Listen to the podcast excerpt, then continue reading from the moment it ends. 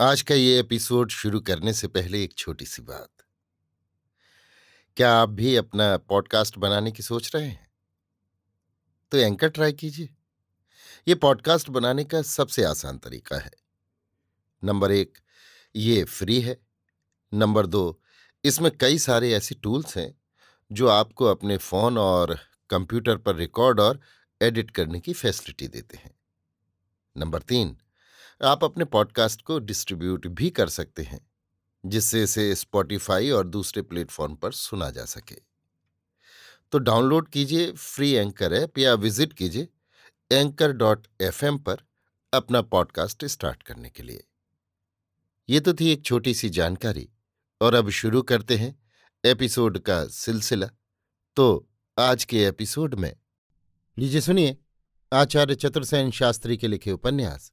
सोमनाथ के बारहवें भाग, अघोर संपदा को मेरी यानी समीर गोस्वामी की आवाज़ में। उस दुर्गम जनवर्जित अघोर क्षेत्र में ऐसा अद्भुत अकल्पित आतिथ्य पाने की अमीर ने स्वप्न में भी कल्पना नहीं की थी। उस निर्जन गुफा में राज दुर्लभ सुख साधन और गर्मा गर्म राजभोग देखकर तथा उस विचित्र माया पुरुष पिशाच राज का समझ में न आने वाला व्यक्तित्व देखकर दोनों असाधारण अतिथि घपले में पड़ गए।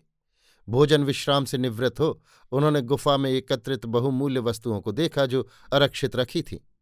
अमीर ने कहा, ये तो बड़ी अद्भुत बात है, हज़रत। ना यहाँ आदमी है, ना आदमजाद। फिर ऐसा लजीज खाना गर्मा गर्म और ये माल ताल जिसकी हिफाजत करने वाला भी यहाँ कोई नहीं है। क्या ये सचमुच कोई जिन है या कोई बला? लेकिन वो है कहाँ? गुफा तो भीतर और ज़्यादा बड़ी नहीं दिख पड़ती। फिर वो भीतर जाकर कहाँ गायब हो जाता है? यही तो बात है, हज़रत। अब भी आप कह सकते हैं कि ये सब करामात नहीं है।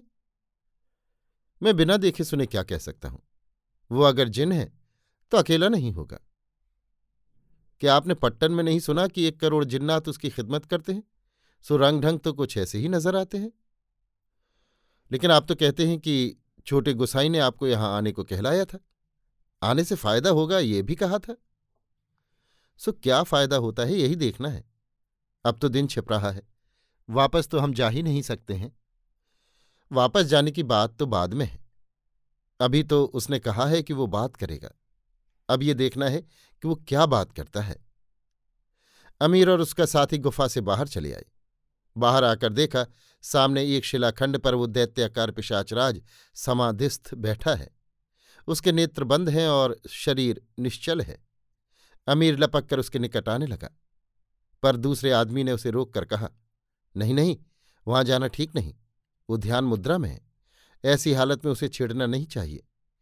फिर उसने जिस तरीके से हमारी तवाजा की है, उससे, उसे नाराज़ करना तो किसी भी हालत में ठीक नहीं है कुछ देर दोनों एकटक उस समाधिस्थ पिशाच को देखते रहे। धीरे धीरे सूर्य अस्त हो गया।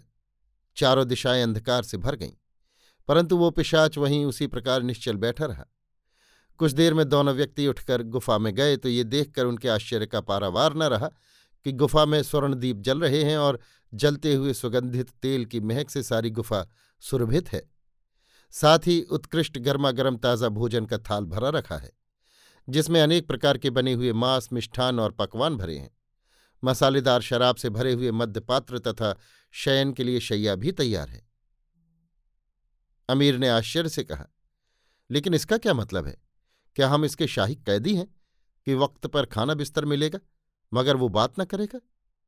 साथी ने कहा, नहीं, इसका मतलब यह है कि हमें झटपट खाना खाकर कुछ विश्राम करना चाहिए, फिर वो बात करेगा।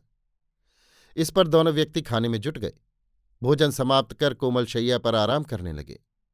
दोनों अपने अपने विचारों में खोए थे। थकावट के कारण उस सुखशैया पर उन्हें झपकी आने लगी। अभी झपकी आई ही थी कि उस दैत्य की आकृति गुफा के भीतर से आती हुई नज़र आई। दोनों व्यक्तियों ने दृष्टि विनिमय किया। इसका ये अभिप्राय था कि हम जिस पुरुष को गुफा के बाहर देखाए हैं, वो भीतर से कैसे निकला आ रहा है? परंतु बात करने का अवकाश नहीं मिला। उस पुरुष ने वज्रध्वनि से कहा, आ, सुल्तान! इस पर दोनों पुरुष तलवार हाथ में लिए उसके पीछे गुफा के भीतरी भाग में घुस गए भीतर गुफा बहुत टेढ़ी मेढ़ी होकर दूर तक चली गई थी। पिशाचराज के हाथ में एक दीपक था। उसके मंद प्रकाश में केवल आगे का मार्ग ही दिखता था। गुफा में और कहाँ क्या है, ये कुछ नहीं। कुछ दूर तक चलकर वो रुक गया। आगे नीचे उतरने की सीढ़ियाँ थीं। उन पर दीपक का प्रकाश डाल उसने सुल्तान से नीचे उतरने का संकेत किया। सुल्तान ने साथी की ओर देखा। इस पर पिशाच ने कहा डरपोंक डरता है? सुल्तान ने तलवार ऊँची की और सीढ़ियाँ उतर गया। उसके बाद उसका साथी भी। उन्होंने देखा, दीपक हाथ में लिए पिशाच भी आ रहा है। सीढ़ियाँ उतरकर वे एक प्रशस्त दालान में पहुँचे, जो बहुमूल्य पत्थरों से बड़ी कारीगरी के काम का बनाया गया था। वहाँ खूब रोशनी हो रही थी। दीपाधारों पर अनेक दीप सुगंधित तेल के जल रहे थे। चिकने फर्श पर ऐसी सफ़ाई थी कि पैर रपटते थे। सामने महामाया की विशाल मूर्ति थी। इस मूर्ति के वस्त्रालंकार रत्नजटित थे, मुख अति भव्य था, अर्घपात्र नैवेद्य सब स्वर्ण पात्रों में धरा था। दोनों व्यक्ति आश्चर्य से चकित हो ये दृश्य देखने लगे। फिर उन्हें उस पिशाच का ध्यान आया। उन्होंने पीछे घूमकर देखा तो वो कहीं नहीं था। साथ ही साथ जिस द्वार से अमीर वहाँ आया था उस द्वार का भी कहीं नामो निशान न था। वहाँ से बाहर जाने का दूसरा कोई द्वार भी न था। उसने कहा, ये तो हम चूहेदानी में बंद हो गए। मगर चूहेदानी आरामदेह है। आगे क्या होता है ये देखना चाहिए। यहाँ हमें सिर्फ़ वो बंद करने को लाया होता तो ये रोशनी और ठाट बाट न होते। अवश्य ही यहाँ हमें कोई अनहोनी चीज़ देखने को मिलेगी। वो ये कह ही रहा था कि अकस्मात बहुत से वाद्य बज उठे और संपूर्ण वातावरण मोहक संगीत की तान से आपूर्ण हो गया। अभी इनके आश्चर्य की समाप्ति भी नहीं हुई थी कि आश्चर्य में आश्चर्य ये हुआ कि मानो पृथ्वी को फोड़कर मूर्ति के चरणों से एक के बाद एक सुंदरी षोडशी बालाएँ निकल आईं। कुल नौ थीं। वे नख से शिख तक रत्नाभरणों से लदी थीं। वे रूप लावण्य में भी अद्वितीय थी। उनके उन्नत रोजों पर मोतियों की कंचुकी कसी थी। मकड़ी के जाले के समान महीन उत्तरीय से छनकर उनकी रूप छटा देखने वाले को उन्मत्त कर रही थी। उनके पैरों में स्वर्ण की पायलें थीं। वे ताल स्वर पर चरणाघात करके मोहक नृत्य करने और कोकिल कंठ से संगीत सुधा बरसाने लगीं। उनका रूप वैभव, श्रृंगार और उन्मत्त कर देने वाला नृत्य देखकर अमीर आपा खो बैठा। उसने साथी से कहा, हज़रत, अब कहिए, ये सब क्या जिन्नाई करामात नहीं है? साथी ने सिर हिलाकर धीरे से कहा, हो सकता है। दोनों चुपचाप दृश्य देखते रहे। बालाएँ घेरा बनाकर देवी के आगे गरबा नृत्य करने और गाने लगीं। उन सबके हाथ में एक एक स्वर्ण थाल था। थालों में प्रज्वलित आरती थीं।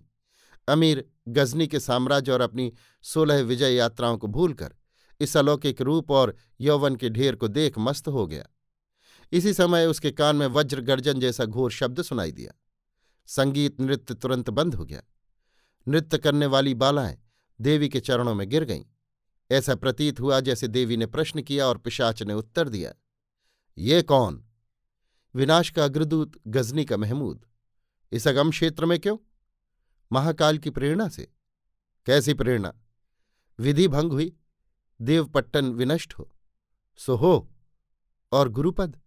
गुरुपद का क्या? प्रसन्नमयी महामाया गंग सर्वज्ञ का गुरुपद भ्रष्ट हुआ। अब गुरुपद का क्या हो? रुद्रभद्र ग्रहण करे। जय अम्बे। नेपथ्य में दुंदु भी गड़गड़ाने लगी, जैसे प्रलय मेघ गरज रहे हों। युवतियाँ उठकर देवी के समक्ष नतमुख खड़ी हो गईं। अमीर ने सुना, जैसे पिशाच उसके सिर पर बोल रहा है। सुना सुना। समझा समझा। करेगा, करूँगा। तो ला विनाश। पिशाच ने गरज कर कहा, एक सुंदरी आगे बढ़ी। उसने नैवेद्य से एक स्वर्ण घट उठा लिया। उसे लेकर वो अमीर के निकट आई। पिशाच का स्वर फिर सुनाई दिया, प्रसाद ले। युवती ने सोने के प्याले में मध्य भरकर एक एक दोनों को दिया। दोनों उसे पी गए। मोह निद्रा टूटने पर दोनों ने देखा, न वो गुफा है, न वो स्थान। वे हिरण्या नदी के उस पार रेती में पड़े हैं। उनके अश्व पास ही चल रहे हैं। दोनों उठकर आँखें मलने लगे। नदी के उस पार अघोर वन की काली चट्टाने प्रभात के सूर्य में चमक रही थीं। उनकी तलवारें उनके निकट पड़ी थीं। अमीर ने कहा, क्या ये ख्वाब था? ख्वाब कैसा? कल इसी वक्त क्या हमने नदी नहीं पार की थी? की थी? और इन्हीं घोड़ों पर उस पहाड़ी तक नहीं गए थे? गए थे? तो अब? बात हो गई। चलिए अब। दोनों ने अपने अपने अश्व बटेश्वर की राह पर छोड़े। चलने से प्रथम अमीर ने एक कुटिल दृष्टि खाई कि उस पार सोमनाथ महालय के गगनचुंबी शिखर के ऊपर फहराते भगवा ध्वज पर फेंकी। मंदिर में नगाड़े बज रहे थे। अभी आप सुन रहे थे आचार्य चतुर्सेन शास्त्री के लिखे उपन्यास। सोमनाथ के बारहवें भाग, अघोर संपदा को मेरी यानी समीर गोस्वामी की आवाज़ में।